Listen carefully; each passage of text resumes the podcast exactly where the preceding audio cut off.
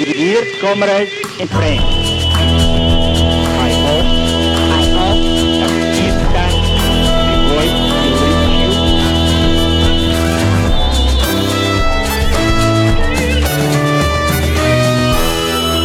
You're listening to Red Flag Radio, the revolutionary socialist podcast broadcasting um, from Australia. And everywhere on this set of islands. We are on Indigenous land, land that was stolen and never ceded, that always was and always will be Aboriginal land. And we um always open with that to pay our respects to elders past, present, and emerging, and to make sure that everyone knows that that's where we stand. We have a Patreon um, for the podcast, which uh, we have um, a number of loyal supporters, including our guest today, I should say. So that's not the reason she gets to come That's on the show. on. Yeah. But a special shout out and thank you to Moira for continuing to um, also support us, not just by your contributions to our podcast, of which this is not your first. You're definitely a friend of the show, but you're an extra special friend because you give us money to help us continue with the podcast. So welcome. It's welcome my back. pleasure. The podcast keeps me sane. That's excellent. Um, I'm going to describe you as a veteran socialist, and that's because it means you're very experienced and you know a lot. And you've um, been involved in a whole heap of different struggles, both in the UK in the Socialist Workers' Party and now in Socialist Alternative here in Australia. You're based in Sydney. Uh, you're a member of the Teachers Union up there, and you're part of all sorts of um, campaigns and activism as a socialist, as we all are. And you've also been doing some research around the suffragettes. Is that correct? Tell Uh-huh, me you know what you're talking about. Yeah. The whole of my life, actually, because I grew up in Manchester and the Pankhursts were a big part of kind of Manchester, kind of left wing history. So, yeah. yeah. Yeah. You've you've been marinated in the Mm. history of the suffragettes for a long time. yeah.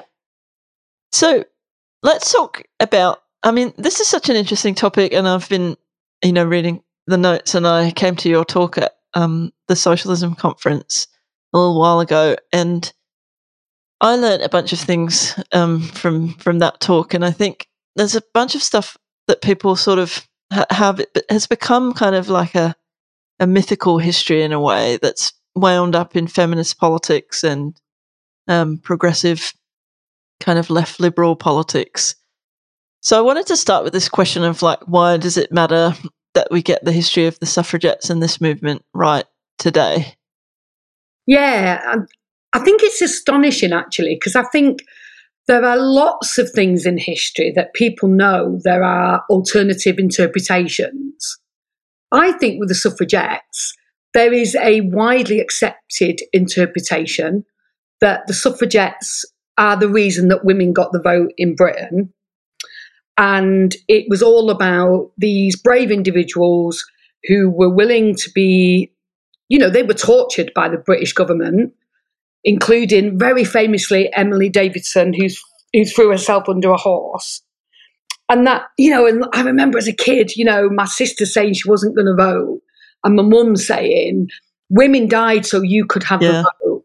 And that's just the way it's talked about. And I think it's a history that isn't the full story and one that should be challenged and is open to challenge because it kind of offers a model for how we fight for women's rights today, which is one that I don't agree with. And I think it's not true that the suffragettes were the model for how women won the vote. And, and therefore, I think it is one that should be open to challenge. You know, because it kind of posits a view of the world that change is won by the actions of a few individuals who are you know, heroic and prepared to sacrifice themselves. But of course, most of us can't do that in our lives. Mm. So we're not going to be the change makers. And that uh, advances for oppressed groups also come from cross class alliances. And in the case of the suffragettes, it's the more educated middle class bourgeois women who lead the campaign on behalf of other women. And I think I was reminded a lot about that earlier in the year when the kind of a bit of the Me Too moment happened in Australia. around, you know, the terrible alleged sexual assault of Brittany Higgins and the other incidents that have happened. And you kind of got this idea of like, oh, there's a women's movement to get change. And that that's one that's going to be led for led by politicians, etc., not by mass movement. And that also that all women had the same interest in that campaign. Mm. Christabel Pankhurst said an interesting thing about that, about why it's right that the movement apparently was led by the middle class women, that bourgeois women break glass ceilings and that's how we get change for all women. She said, the Houses of Parliament shall be more impressed by the demonstrations of the feminine bourgeoisie than of the feminine proletariat. Mm. So I think it's like a very powerful, I think a mythical history, as you say, that that's how women won the vote, but also how we can win change today. And I think it's one that should be challenged. Mm. And that, the thing about the, the the stuff in Australia around sexual assault in Parliament and Christian Porter and all of that, that you know, p- p- the majority opinion was if someone like um, Julia Banks, former Liberal MP, says the right kind of things about it, condemns these powerful men for the things that they allegedly did, then she's part of the movement just as much as, you know, anyone else. And in fact, is probably more important because she's the kind of woman who these kind of men will listen to, which is exactly yeah. the same as the as the pa- Christabel Pankhurst quote mm. from you know from a hundred years ago. Yeah, and it's two things about that. One is it says that, you know, it's reasonable argument that will bring us change for women. And yet we live in a system that systematically oppresses women. And, you know, even though we got equal pay in theory, 40 years ago, we still don't get equal pay, etc. So I think it's that's one myth that it pro- uh, propagates. Yeah. And the other is the thing that we all have something in common as women that there's this universal category of women where our interests are the same. And I think the real story of the fight for the vote actually shows that that wasn't true then. And I think there's lessons for us in that today. Yeah. Because I mean, one of the things about the suffragettes is it's remarkable that the, the movement of the British suffragettes is really well known around the world and it's kind of seen as this model. And yet, women in Britain didn't get the vote until after the end of World War One, the campaign had been wrapped up. But the, well, that section of the campaign of the Women's Social and Political Union, led by the Pankhursts, had wrapped up their campaign in as World War One broke out to be loyal to the British Empire.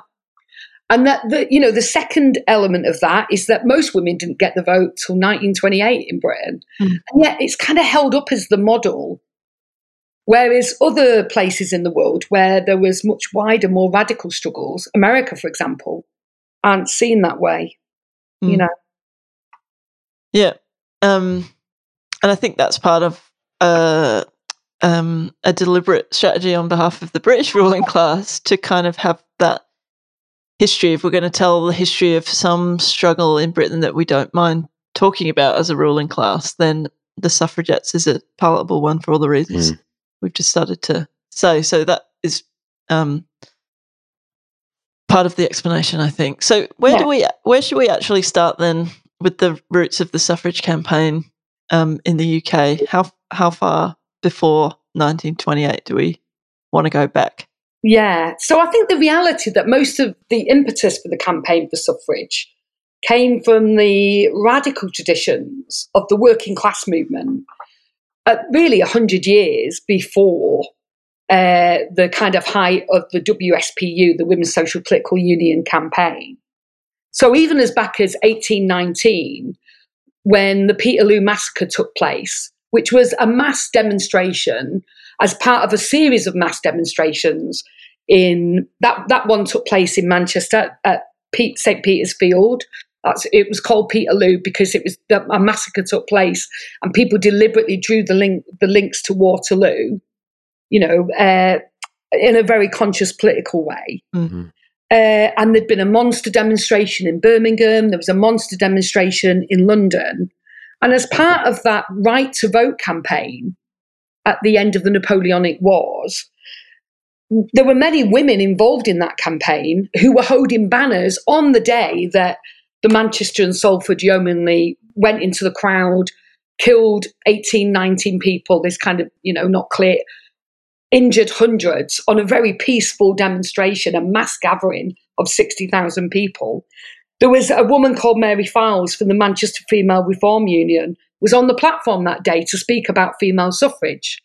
So the origins go back to the earliest kind of working class movements in England.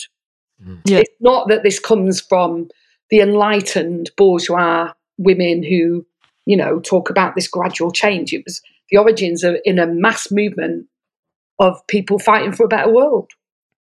And so that that's the Chartist, right? So one of the earliest um, mass working class movements in in history in the 1830s and 1840s. Can you tell us a bit more about them, just generally, just briefly? I know we could do a whole Yeah. podcast on the Chartists, but Yeah, no, you should do. I mean, the Chartists was a movement in the 1830s that came, interestingly, that thing about, you know, in 1819, when the Peterloo massacre took place, it was a kind of gamble on the part of the ruling class to try and destroy the reform movement. And, you know, massacring people can sometimes do that for you, can sometimes achieve that. Other times it backfires. But in this case, it did dampen the radical movement. But then in the 1830s and 40s, you got the re-emergence of a mass movement, the first working class one in history, really. You get a you get a general strike in Stockport, which is a town outside Manchester, for example, the first general strike in history. And they were they kind of had five demands about really the rights of overall for male suffrage, for annual parliaments, for secret ballot, kind of fighting for the rights of working class people in a system where, you know, the parliament existed, but it was very corrupt. And Cornwall, which had hardly any people, sent more people, sent more members of parliament up to Westminster than the entirety of Birmingham, for example, which was a massive city at this time. Mm. And and that kind of phase of the campaign that later became, you know, the suffragettes kind of originated in that, in Chartism. Mm. And, and until that point, you know, Chartism, Chartism really put a lot of working class people on the map. Mm. And it put the idea that women should be equal on the map as well. There's a direct history with the Chartists uh, feeding into Australian radical history as well. The um, the year before the Eureka Rebellion was the 1853 Red Ribbon Rebellion, uh, centered around Bendigo in Victoria, and one of the most prominent, like left wing radical leaders of that uh, was a guy by the name of George Thomson, who was a Chartist who'd come out here. I don't know if he'd come out here as one of the um, like if he'd been transported, uh, or if he'd just sort of come here of his own free will. I can't remember exactly how he got here, but he led that struggle. And um, the Red Ribbon Rebellion in particular was important because it was the sort of straw in the wind for what would come the following year with the Eureka Uprising. Uh, but it's also, incidentally, uh, evidences that against the supposed kind of racist inclinations of the diggers, because uh, the, the Red Ribbon Rebellion was um, one of the reasons it's kind of celebrated is precisely because everyone on the field, like all of these people from all over the world, uh, were wearing the red ribbon, uh, fighting for democracy and signing the petition. And in fact, if you go and look at the tens of thousands of names on the petition, uh, a bunch of them are actually in Chinese characters. Oh, Yeah. wow. That's Mm. great. yeah. Yeah, there's a whole nother podcast in this. We'll come back to that, Liam. Our comrades across the world. So this um this period that then becomes like the period of new unionism in the 1880s. What were some of the women's struggles involved in this? Because this is when we get the I was going to say the spark of the match girls strike, but I'm sure we've all used that pun before. Mm. Yeah. Um, so tell us Well, about some see- of the women involved in in that kind of um, emerging union militancy. Yeah. So in the 18th and 30s and 40s, you have Chartism, which is mass, it's radical, is ultimately defeated. And then the kind of traditions that ex- had existed in the British trade union movement, which was that trade unions were kind of reserved for the most skilled workers. They were very sectional, you know, that you kind of fought for your interests, not for the whole working class. And they tended to be, well, they were overwhelmingly men because they were the more skilled workers, etc. And they were very conservative. They were interested in the very narrow economic demands of a minority of men. That was blown apart in the 1880s by new unionism. And as is often the case in history, the struggles were led by casual workers, by the poorest, by unskilled. And in the case of new unionism, it, it was the young female workers of the Bryant and May factory in East London who did light a flame when they went on strike. And this was championed by Eleanor Marx, uh, Karl Marx's daughter, and other socialists. And that led to a spate of struggle elsewhere amongst previously non unionised workers. There were blanket weavers, uh, women workers in Yorkshire, and women cigar makers in Nottinghamshire, for example. And in 20 years, really, from the start of new unionism in the 1880s, the number of women in trade unions in Britain increased by 400%. And the strongest place that was was in the cotton mills of Lancashire and Cheshire and the woolen mills of Yorkshire. Until World War One, the, the most common job for women in Britain was as domestic servants in big houses like in Downton Abbey. Mm-hmm. And they, they, were very hard. You couldn't not really organise there. But it was in those big collective workplaces of the mills that women began to organise. And, you know, these women did amazing things of organising campaigns for better conditions, for better pay, for an end to rampant sexual harassment, and for political rights. And it was this movement really that gave birth to the suffrage movement from which the suffragettes, which is the name that's given to the Women's Social and Political Union, mm. that as distinct from the suffragists, who were these working class women, particularly in Lancashire and Yorkshire, that that gave birth to the political struggles for women to have the right to vote. And that I think leads us to a point about a socialist understanding of the world because if you think about just a pure kind of economist way of looking at things, you would say those women workers in those factories would only really care about their immediate working conditions, right, and their pay. So if they're going to be organised, they're going to be organised around, you know, we want m- more safety at work, we want shorter days, and we want higher pay. But actually, these women started to think about these kind of political demands, like should we have the right to vote? So what mm how was that connection made or sort of how did that emerge? You said yeah. it sort of emerges but like how does that happen? Yeah well i think often that rights are seen as a abstract kind of thing that humans should have you know and that's separated off as you say from like economic struggles. But what for these women there was they saw these things as like intimately connected and that suffrage was never an abstract idea about it's our right to have it they understood that they had to that you know the winning the right to vote was part of their struggles for a better world overall. And that it, to talk about just having equal rights with men doesn't mean very much when the equal rights are for men that have terrible working conditions like you if you're working class who share equally unsanitary housing overcrowded the fear of unemployment bosses that have power over you, the idea that you're just fight for equal rights in an abstract way isn't enough for you. And so they connected the struggles for suffrage to the struggles for a better life in the workplace as well. And there's a wonderful book by uh, Liddington and Norris called One Hand Tied Behind Us that came out in the 80s, which I think everybody should read. It's a wonderful book. And they quote one of the leaders of this kind of of this movement of these young radical trade unionists who began to also take up the political questions of suffrage. And they quote Selina Cooper, speak at an open air meeting in Wigan outside Manchester.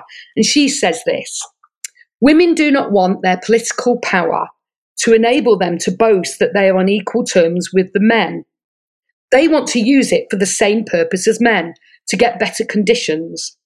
Every woman in England is longing for her political freedom in order to make the lot of the worker pleasanter and to bring about reforms which are wanted.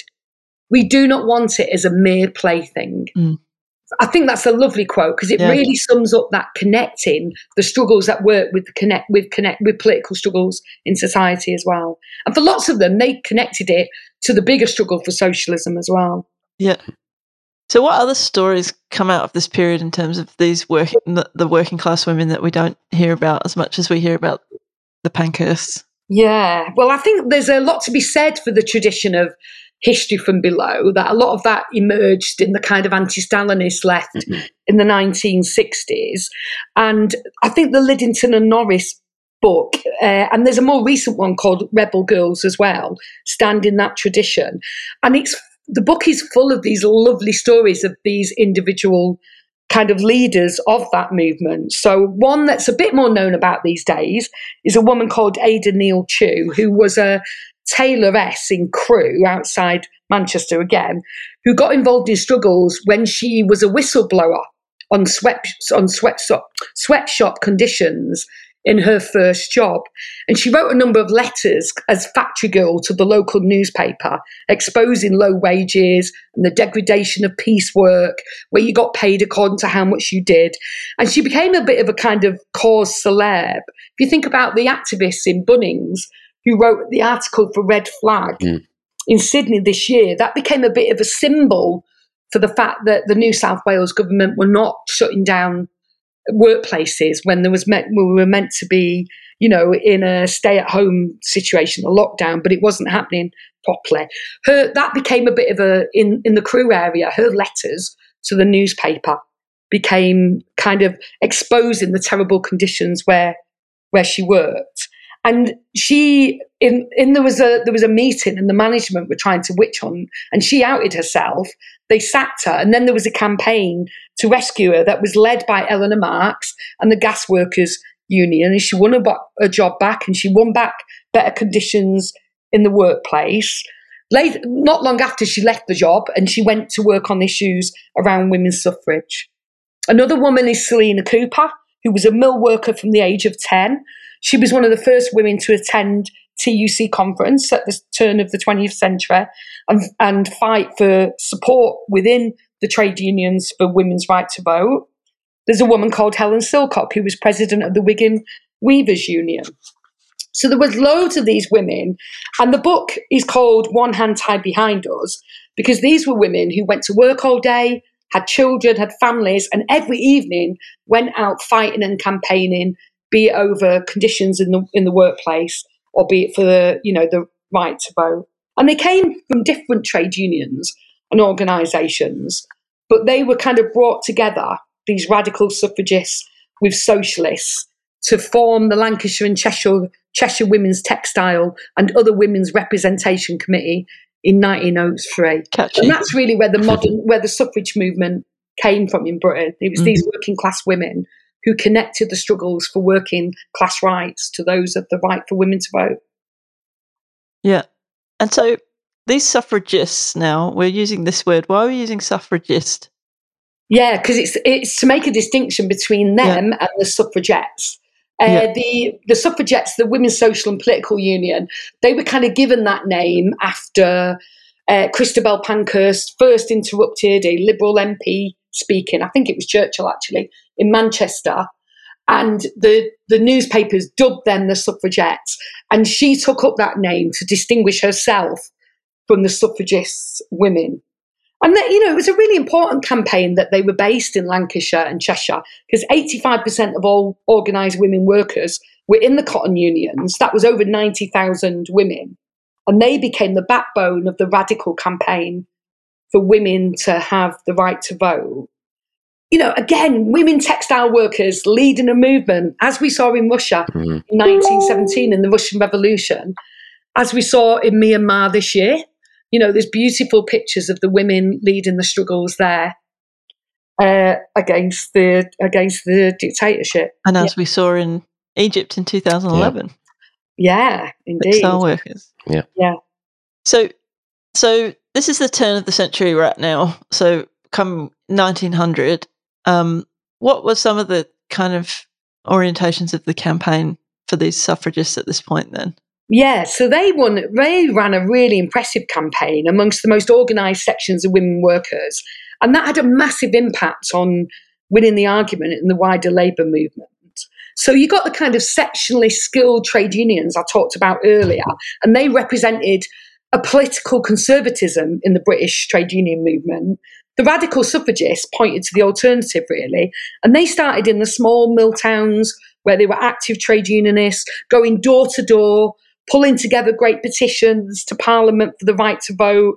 In the Liddington and Norris book, at one point, they say within a year, the petition they took to Parliament looked like a garden roller in dimensions which I love that image. Yeah.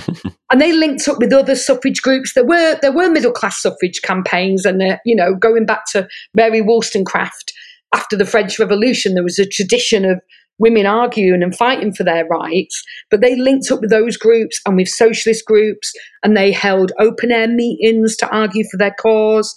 They galvanized thousands and thousands of women to take part in demonstrations.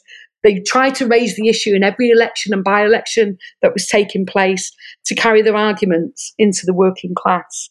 Mm-hmm. What none of them ever argued for was the idea that the campaign should be limited to be about votes on the same basis uh, as was currently held by men. Because that would have granted only five, but it would have granted 40% of women the vote because there was a property qualification in England at the time.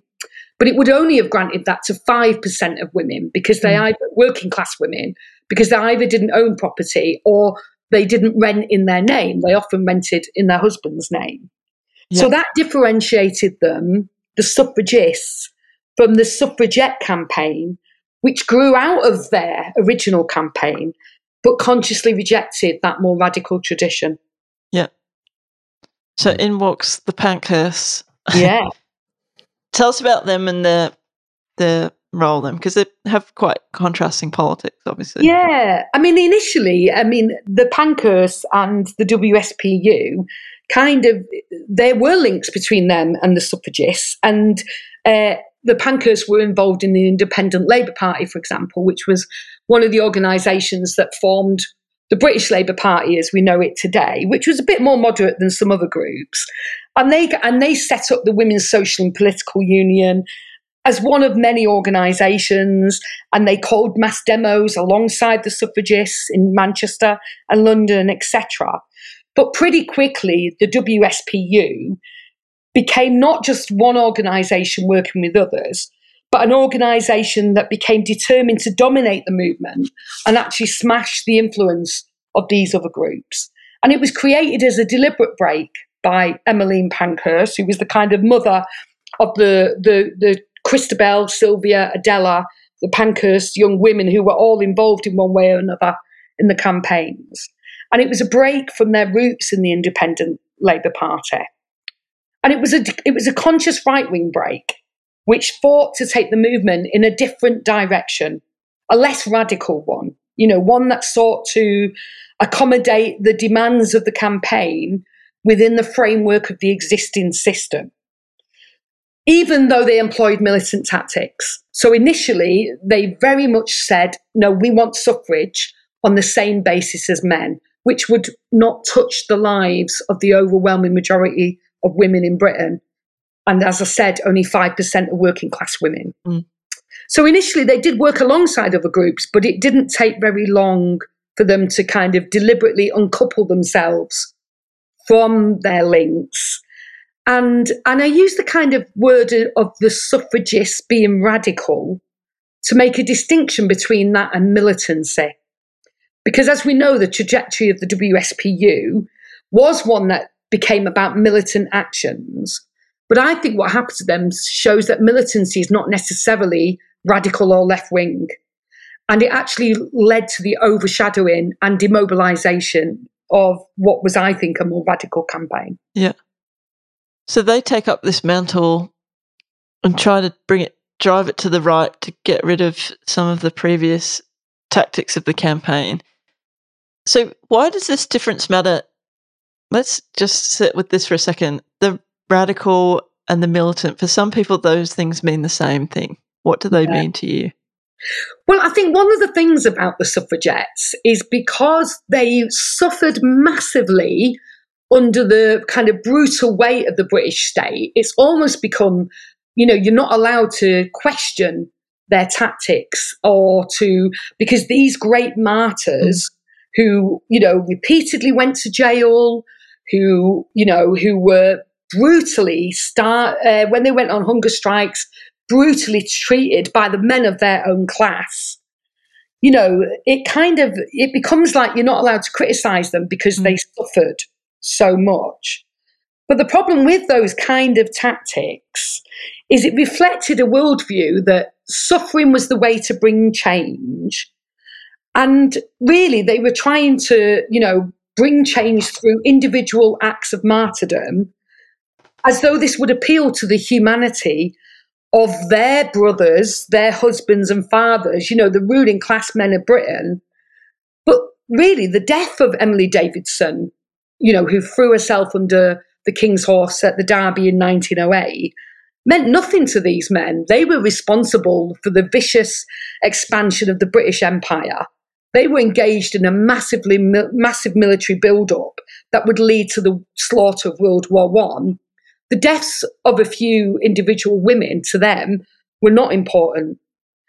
And the kind of tactics that we use, these militant tactics, were not tactics that we used to mobilize a wider movement. There was some of that at the start, but increasingly it became a secret organization, it became an autocratic organization, and it became if you were serious about this cause, you had to commit more and more extreme acts to prove how much you should have the vote rather than use you know the mobilization of a mass movement to bring about change.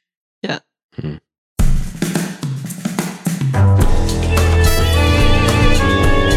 The way of the revolution are changing and. So this kind of suffering strategy, um, like this represented a change in the campaign, as you said, uh, um, not just in the strategy and the tactics of the campaign, but also in the demands of the campaign. Do you want to say something about that in terms Yeah. of yeah, Because I think this is a bit of the history that really is very much hidden. Yeah. That it became, it changed. You know, for the suffragists, this was a campaign for fighting for votes for all women. The suffragettes said, oh no, we can only take little steps at a time. And the campaign has got to be on the same basis as men. So it wasn't about adult suffrage or votes for all women. It was for a minority of women. And actually, that isn't going to mobilize large numbers of people. It's not going to mobilize those working class women. And one of the uh, radical suffragists said that the campaign slogan of the suffragettes, vote for women, actually meant votes for the ladies. And the suffragettes broke from the politics of looking to the labour movement and trade unions as the base of the campaign. And that led to the demobilising of mass protests and the connecting of the political campaign to those other struggles for better working conditions, etc. Christabel Pankhurst was very clear about this. She was the kind of leading person in the WSPU argued for that. And she said that working class women were the weakest in society. And the movement should be about mobilizing the educated elites. And it kind of, the tactics that they were involved in, you know, the, it, the individual acts of heckling liberal speakers, chaining themselves to the railings of parliament, smashing shop windows, etc., were designed to shame the Liberal government and politicians into action. And it moved away really from winning the mass of people to the cause and forcing change from below to a kind of, you know, focusing on individual politicians. And it did involve working class women, but it was only ever as individuals. And as I said, increasingly it became a top down, authoritarian organisation, every action being directed by Christabel Pankhurst. Annie Kenney was a very famous working class woman involved in the suffragettes, but she said this in, you know, she absolutely defended Christabel's actions. An autocracy suits my conservative, liberty loving nature. the true and inner secret of the militant movement was that we were an autocracy. No committee has or ever will run a revolution, as though that's how change comes about. Mm. yeah, and that and so that's what the whole history of any kind of social revolution mm. has ever Yeah. been. In fact, committees are the only thing that ever runs revolutions. Yeah. Um, so they didn't like the working class, right? Christabel was pretty uh, not just um, agnostic on the question, but pretty anti-working class. Yeah, so she wasn't just for mobilising the middle class women as as the leaders, but she was rabidly anti-working class and against the struggles of the rights of working class men and women. So in 1911, there's a whole period called the Great Unrest in British history, which was a bit like New Unionism or Chartism, a massive wave of struggle. She advocated for people who led those strikes to be jailed and for new legislation to make that easier. And the kind of, they swung between these kind of outlandish publicity acts, such as uh, famously slashing, I think it's the Venus de Milo in the National Gallery, yeah, or digging up exclusive golf course, to then meeting with members of the Liberal government they would put the brakes on campaigns when they were given a hearing you know any crumb that was Yeah. thrown at them you can have a meeting etc and then they would then switch back to attempt to to wreck the liberals in the election campaign because they were the government at the time. And that wasn't done on a left-wing basis. There were kind of two ruling class parties the liberals and the tories and the liberals ended up being disappearing really in 1914 but it, they didn't, you know, campaign against the Liberal government on the left. In many cases, they campaigned and ensured that you got a Conservative candidate elected instead. You know, Yeah. this was kind of treating the rest of the movement as a light bulb that you can switch on and off. Hmm. But actually, when you treat people like that, you know, I'm sure, you know, you've both been involved in campaigns with unions, etc. If unions treat struggles in that way, you get diminishing returns. Less and less people get involved, Yeah. and that's what happened with the with the suffragettes. Hmm. Yeah. Yeah. and there's this amazing little anecdote actually in Rachel Holmes's uh, monster-sized biography of Sylvia Pankhurst.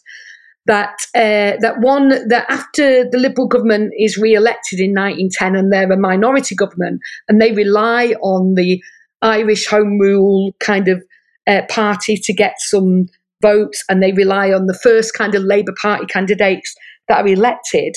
They just torpedo a bill to allow women to vote on the same basis as men. And one cabinet minister is quoted in the Rachel Holmes books saying, We weren't under pressure from a large movement such as Chartism. We don't really need to concede the rights for votes uh, for women to vote, Yeah. which was astonishing, really, Mm. that you could say that. You know, Yeah. Oh, it's like the ruling class understand the politics of it better than um, better than Christabel Pankhurst did. Yeah. So, what about the other um, more left wing Pankhurst, Sylvia? Then how how was she involved in more radical things? How did that um, pan out? Yeah, I mean, I remember years ago when I first read Sylvia Pankhurst's writings about the movement. From the very beginning, really, she didn't really agree with the directions of the uh, WSPU and the splits from the ILP and moving it away from the working class basis. But she never really spoke out publicly about those things and didn't organise separately, really, until she was kicked out by Christabel uh, she, Sylvia got more and more involved in working class struggles from 19. Really, the Great Unrest was a big catalyst for her because that gave life to new radical ways of organising, uh, of big strikes in Britain and in Ireland as well. And then in the kind of like more radical ways of organising, in the way that struggles for equal pay or abortion and free childcare in countries such as Australia and Britain in the 1960s onwards, they were intimately connected to the other struggles in society.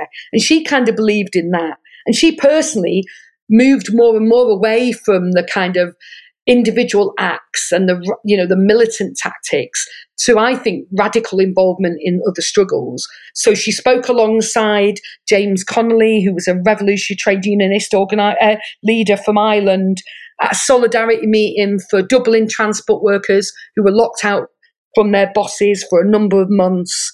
She spoke at a mass meeting alongside him in the Albert Hall in London. She thought that the movement should focus on the mass mobilization of working class women. And eventually, I mean, she was kind of sidelined from like 1910 onwards, uh, like sent on tours of America for example. And Christabel finally expelled her in 1914, but really from about 1910, she broke from them. And she established the East London Federation of Suffragettes shortly before she was expelled. And she'd been influenced by the radical workers' movement in Britain, but also on the tours in America, where again there were working class textile working working class women involved in the centre of a mass unionization strike. So when she arrived in 1911 in America on a tour, for example, there was a four month strike by 45,000 garment workers in Chicago. There was a mass radicalization that came out of a mass radicalization. There was a famous horrific fire in the Triangle Shirtwaist Factory in New York, where 146 mainly immigrant women died. They were locked into the building during the working hours and not allowed out, and that's why they died. And she said this, Sylvia Pankhurst I wanted to rouse these women of the submerged mass to be not merely the argument of more fortunate people, but to be fighters for their own account, despising mere platitudes and catch cries, revolting against the hideous conditions about them, and demanding for themselves and their families a full share of the benefits of civilization and progress. Mm. So Sylvia Pankhurst kind of took her section of the movement back really to the traditions of 10, 15 years ago of the radical suffragists. Yeah, that is a great quote. Mm-hmm. So then this comes up against the outbreak of World War One, and this is the real test for everyone's politics. Yeah, on every question really, but including the suffragettes. So what happens at that moment? So uh, Emmeline Pankhurst, Christabel Pankhurst, and the WSPU call a truce on the campaigning for the rights of women to vote under the you know the stance of national unity mm-hmm. when World War One breaks out, and so they actively support the slaughter of millions in World War One, and they uh, go out and they campaign for men to join up. They are one of, they don't set up, some people say they set up the white feather campaign of giving that to men of, of you know, fighting age who don't volunteer before conscription is brought in. They don't set it up, but they're involved in that. Mm. They disband the WSPU. They change the name of their publication to Britannia, and it becomes a flag flag waving for the British Empire. And Emmeline Pankhurst consciously directed supporters to take part in the campaign of giving the white feathers to conscientious objectors. And this, her love for the war knew no national boundaries. When the Russian Revolution happened in 1917, uh, when the provisional government is in power after the first revolution in February 1917, and they're under pressure to end the war, she takes herself to Russia to campaign for the provisional government to stay in the war, to keep fighting in the war. And she ended her political career as a member of the Conservative Party and then ended up going to North uh, America to lecture the young people of America and Canada on the need for chastity. That's mm. where you end up if Emmeline Pankhurst. Yeah. yeah. And Sylvia goes the opposite direction. She becomes much more radical and more left wing. And by the, she started World War One with a kind of pacifist position. But by the end of World War One, she believed in revolution and she was absolutely inspired by the Russian Revolution. She was a founding member of the Communist Party of Great Britain. There's a, a lovely book by Katherine Connelly, a British socialist, called Sylvia Pankhurst, Suffragette, Socialist, and Scourge of Empire, which is a lovely read actually and kind of goes through her life and, you know, focuses a lot on this radical shift to the left. Yeah. Mm-hmm. So then the kind of conventional history is that at, at the end of the war, because um, women have contributed so much uh, and the suffragettes have supported the war, that they're kind of rewarded by get, getting the vote. Finally, the ruling class men decide it's time yeah. to, to kind of hand it over. Yeah. What's your interpretation of that um, conclusion? Well, firstly, most women didn't get the vote after World War One, yeah. as I said right at the outset. And it's true that World War One led to massive changes in women's lives. You know, the number of women transport workers, for example, increased by four thousand percent. Over a million women worked in musician, uh, munitions and essential industries. But I, I, I would argue for a different interpretation of why women got, got the vote. I think it's about the ruling classes in Europe needing to give concessions because of this terrible war that you put people through. And that revolution is breaking out across Europe, you know, from Russia to Germany to Hungary to, uh, you know, there's mass struggles, there's revolts in the armies, not just in Germany, but in France and Britain, etc. And they give concessions as the order of the day. And the extension of the vote to nearly all men in 1918 and some women is part of that. And the brilliant recent book by Tom Bramble and Mick Armstrong, their book, The Fight for Workers' Power, quotes David Lloyd George, who was the British Prime Minister at the end of the war. And he said this The whole of Europe is filled with the spirit of revolution. There is a deep sense not only of discontent, but of anger and revolt amongst the working men against the pre war conditions. The whole existing order, in its political, social, and economic aspects, is questioned by the masses from one end of Europe to the other. So I think, you know, the, the granting of the vote for women was actually a response to the fear of revolution and trying to grant concessions to prevent that happening. Yeah. Hmm. And if you want to hear more about that book, we have an interview with Tom Bramble on the podcast. Just get a quick plug in. Um, okay, so final question: What are the lessons from all of this? I mean, we've kind of spelled it out, uh, or you've spelled it out really as we've gone along. But summarize, yeah. if you I can. the, the idea that the suffragettes offer this model for a successful campaign to fight for women's rights is a lie. I think even on an issue that seemingly cuts across class lines, you know, the universal issue such as a political right of the right to vote, there is no unity of the oppressed. Bourgeois women had different goals, they had different strategies, and they were avowedly anti working class in their desire to achieve them. They were prepared to get the vote and pull the ladder up behind them uh, and not give a damn about the vast majority of women, including the women who had heroically, you know, led the struggles that they came from. I think the fight for women's liberation was and always will be bound up with the struggle against the system as a whole. And those that have understand those links, who have fought along those lines, are the real heroes of the fight to emancipate women. Yep. And we stand on their shoulders, not mm. the uh, bloody Pankhurst. Absolutely. Yeah. Thank you so much for all of that. It's really yeah, such an interesting discussion, and I encourage people to read more if they've been inspired, and we'll put the names of some of those books you mentioned um, into the notes for this episode. Um, and again, thanks for being such a great friend of the show. Thank you for having me back. Mm. Thanks, Liam. Um, and if you do want to, if you're inspired to donate to our Patreon, Red Flag Radio Podcast, you'll find us. And thank you for listening. And please share if, well, if you've enjoyed this discussion. This is Red Flag Radio, we have a world to win.